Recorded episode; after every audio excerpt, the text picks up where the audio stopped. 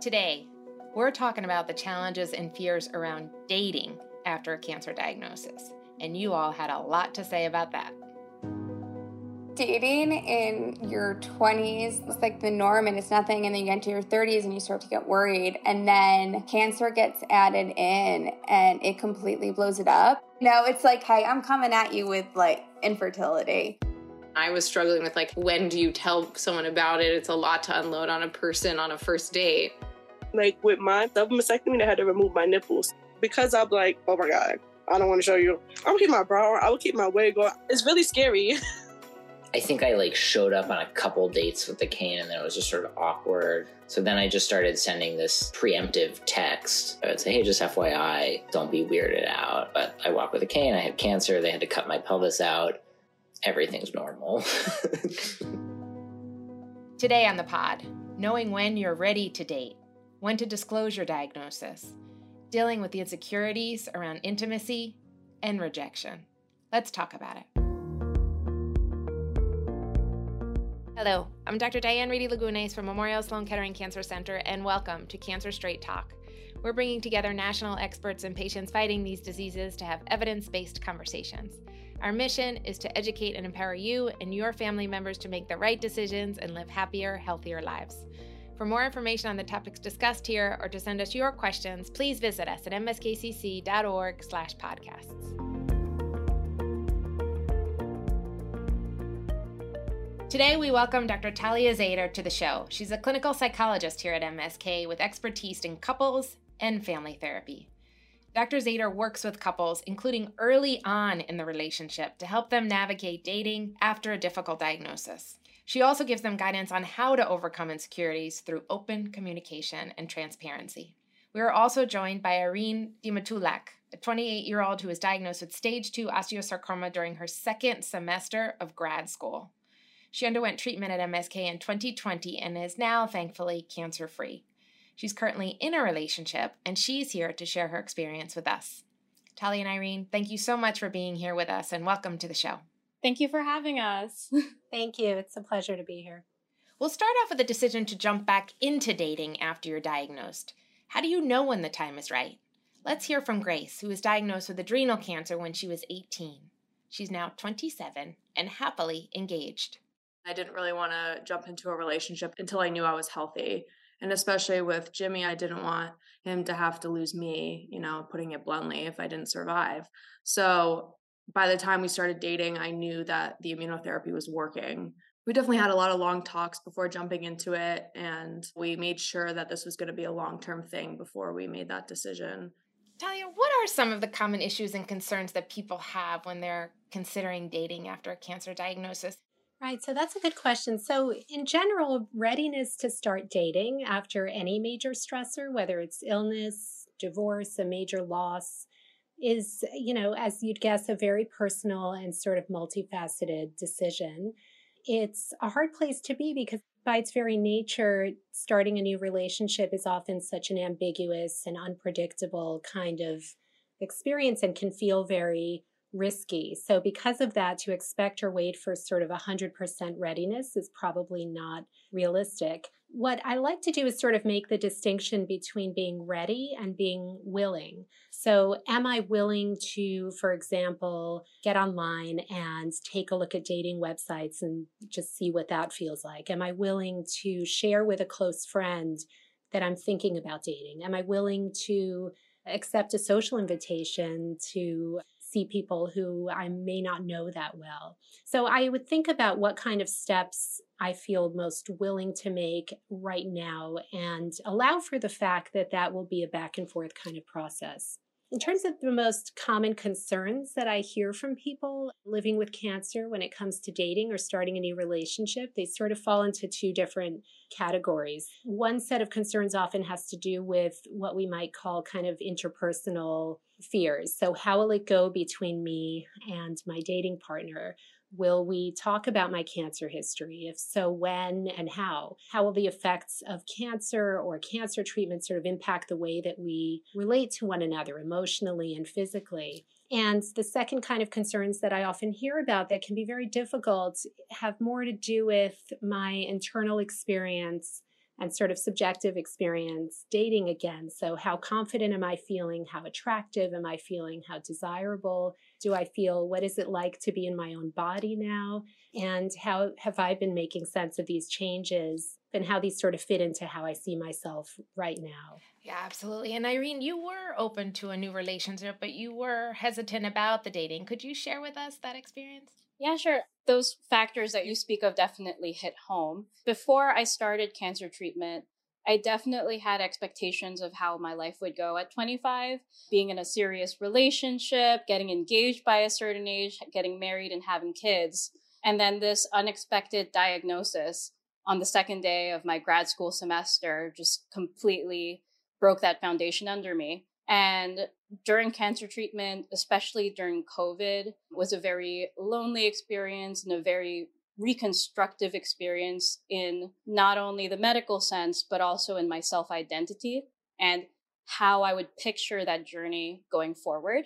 I knew that I wanted to be in a relationship, but after finishing cancer treatment, I didn't quite know who I was now coming out of it. For example, prior to treatment, I was definitely the going out every night type. Then during treatment, I had bouts of feeling tired often, getting used to having alone time and even learning to value that alone time and learning the value in taking a day to rest and not needing to go outside every day.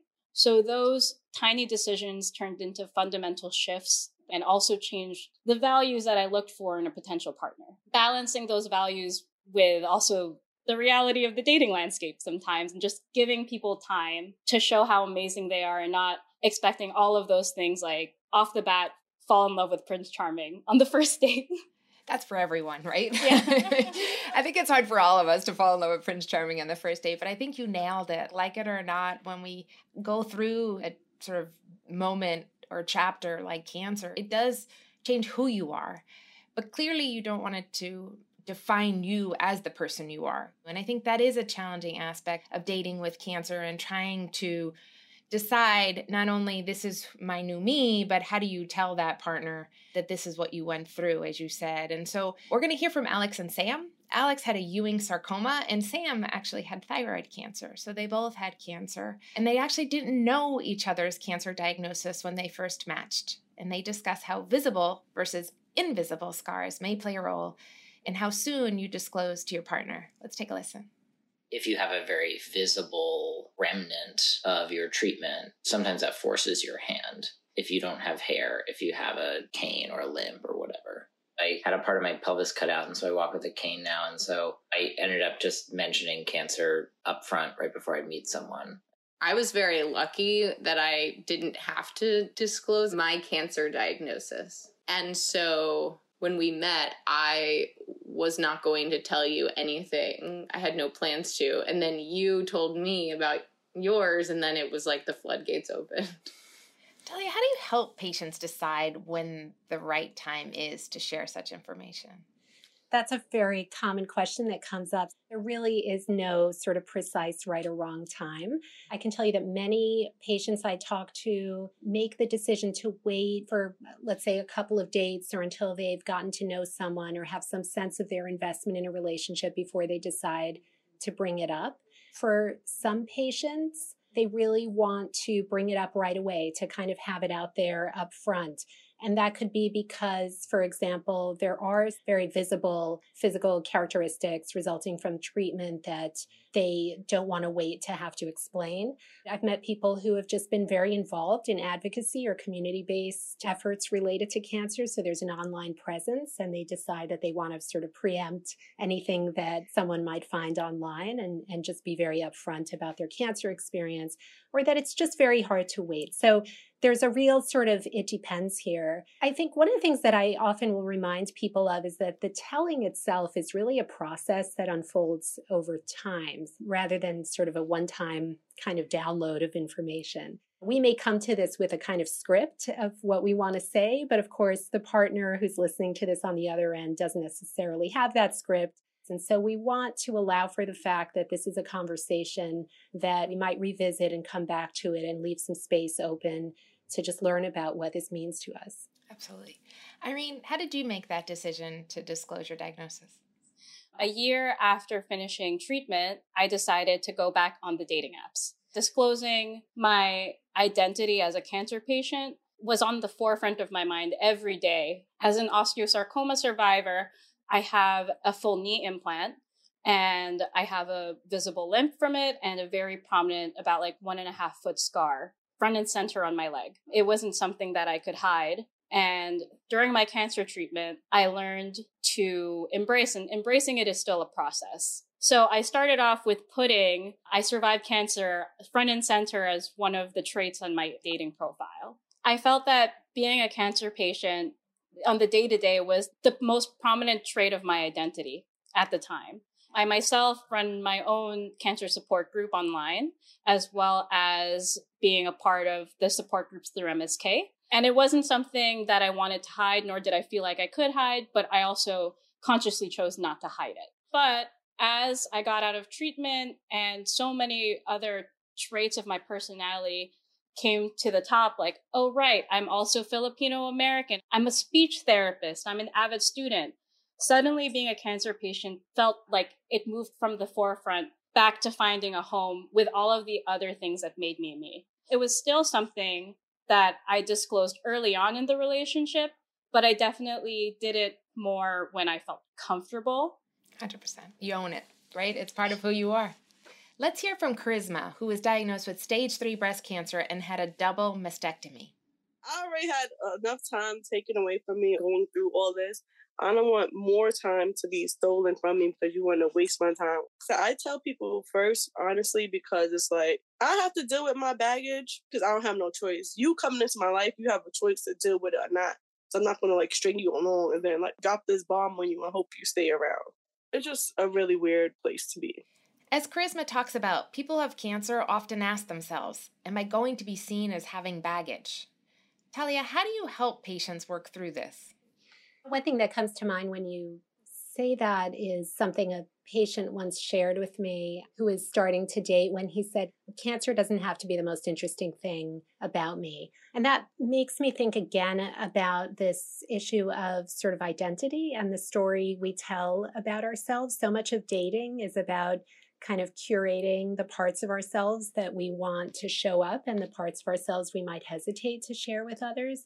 There's probably not a person alive who doesn't have some parts of themselves that they might worry about exposing or sharing with someone, particularly early in a relationship. And frankly, even in very long term relationships, I've worked with couples who have been married 40, 50 years, and there are still surprises. There are still stories that haven't been heard. So I think that kind of perspective can sometimes help in just feeling a little bit more in charge of how you write that story. I love that.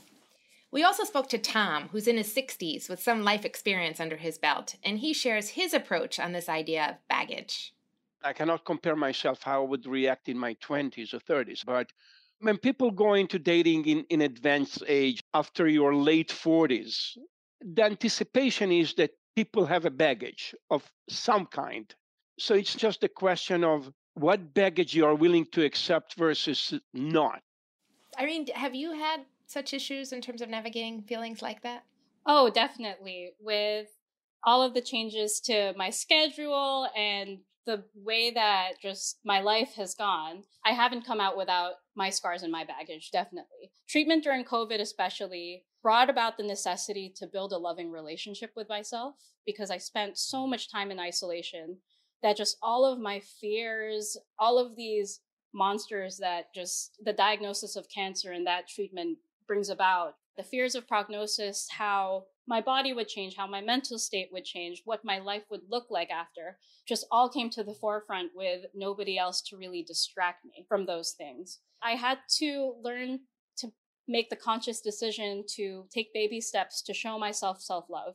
To choose self love and not only just say, I love myself, but learning the little ways to do that for myself. Sometimes it was if I was afraid for how my new scar looked like, it was just taking a deep breath and just touching it with one finger.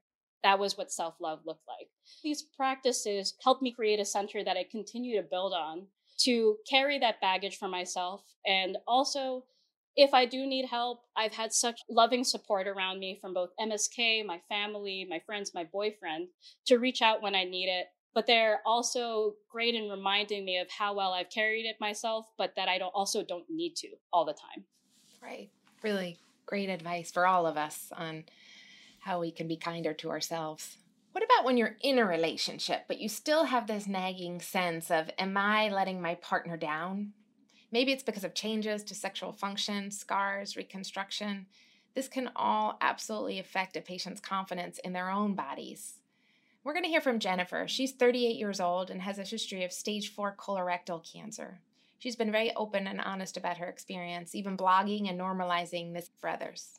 The First time I slept with someone during treatment, the first couple times were not successful just because my body had not physically healed and I could not physically go through the act of sex and it was painful and it hurt and I'm worried about my port is my scar turn off and then this happens and that's really hard. Mentally I was ready, but physically my body was saying no.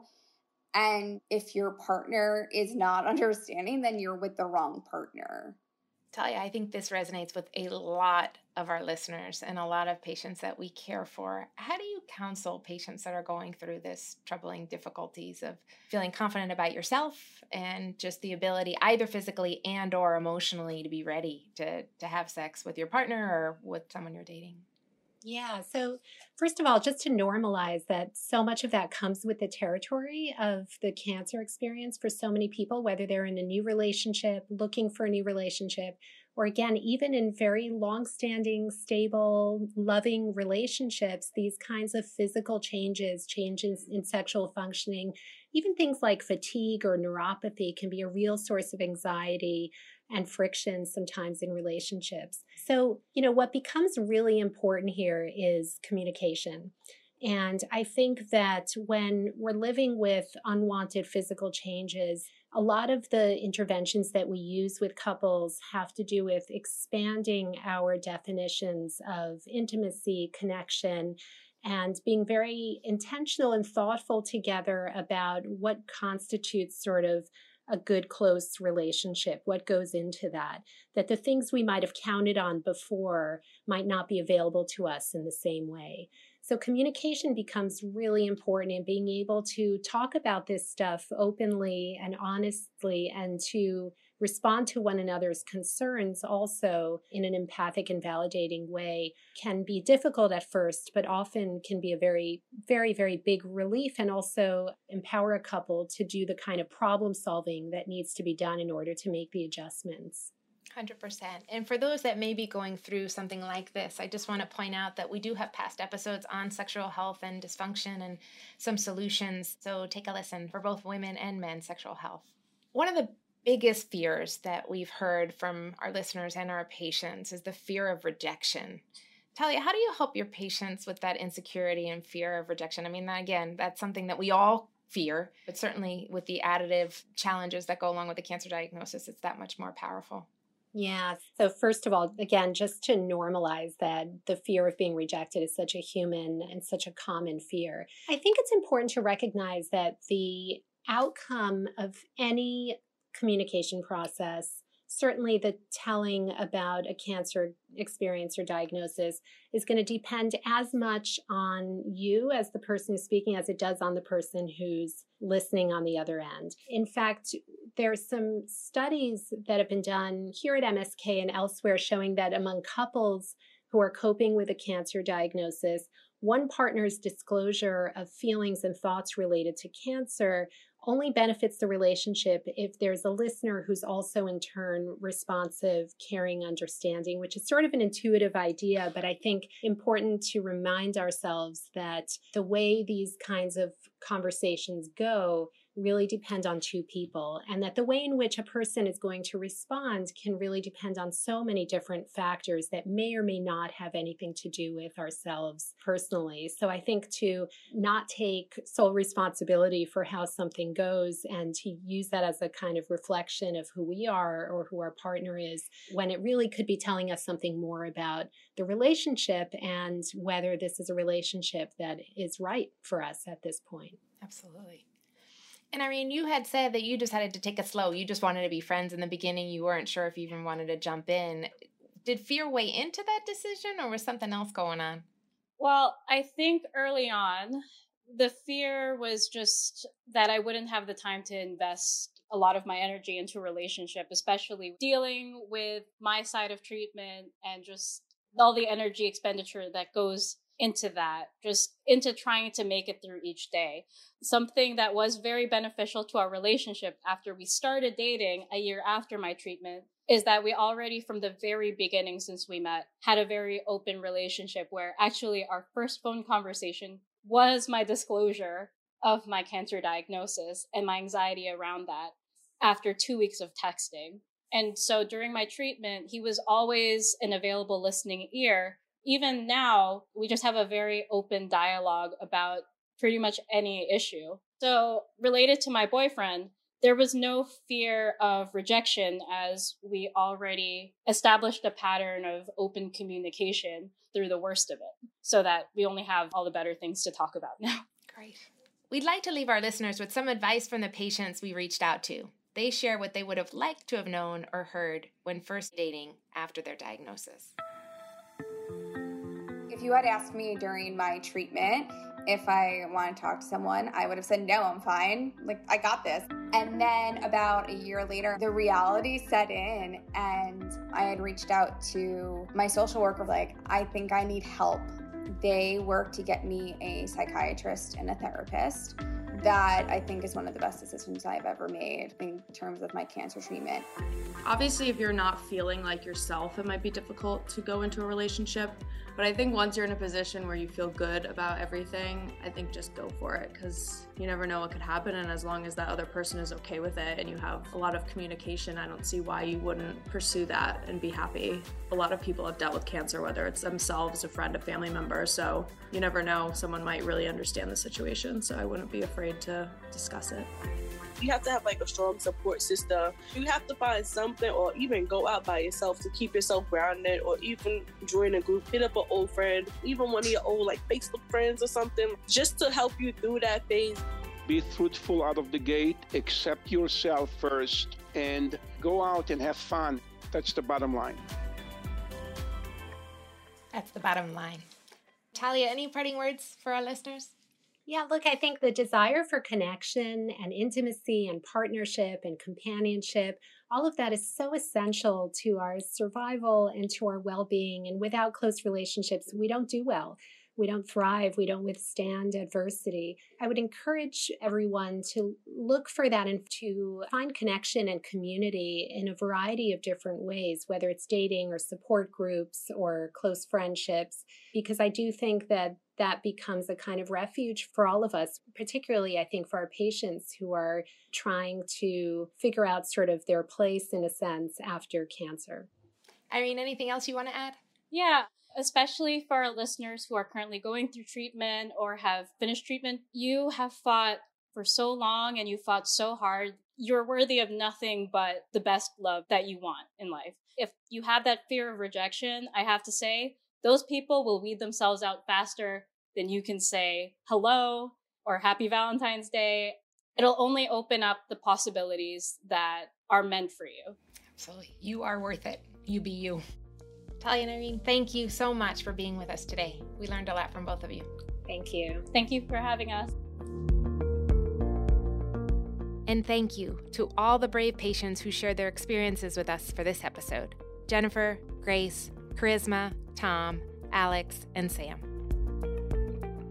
Thank you for listening to Cancer Straight Talk from Memorial Sloan Kettering Cancer Center. For more information or to send us any questions you may have, please visit us at mskcc.org/podcast. Help others find this helpful resource by rating and reviewing this podcast at Apple Podcasts or wherever you listen to your podcasts. Any products mentioned on this podcast are not official endorsements by Memorial Sloan Kettering. These episodes are for you, but are not intended to be a medical substitute. Please remember to consult your doctor with any questions you have regarding medical conditions. I'm Dr. Diane Reidy Lagunes. Onward and upward.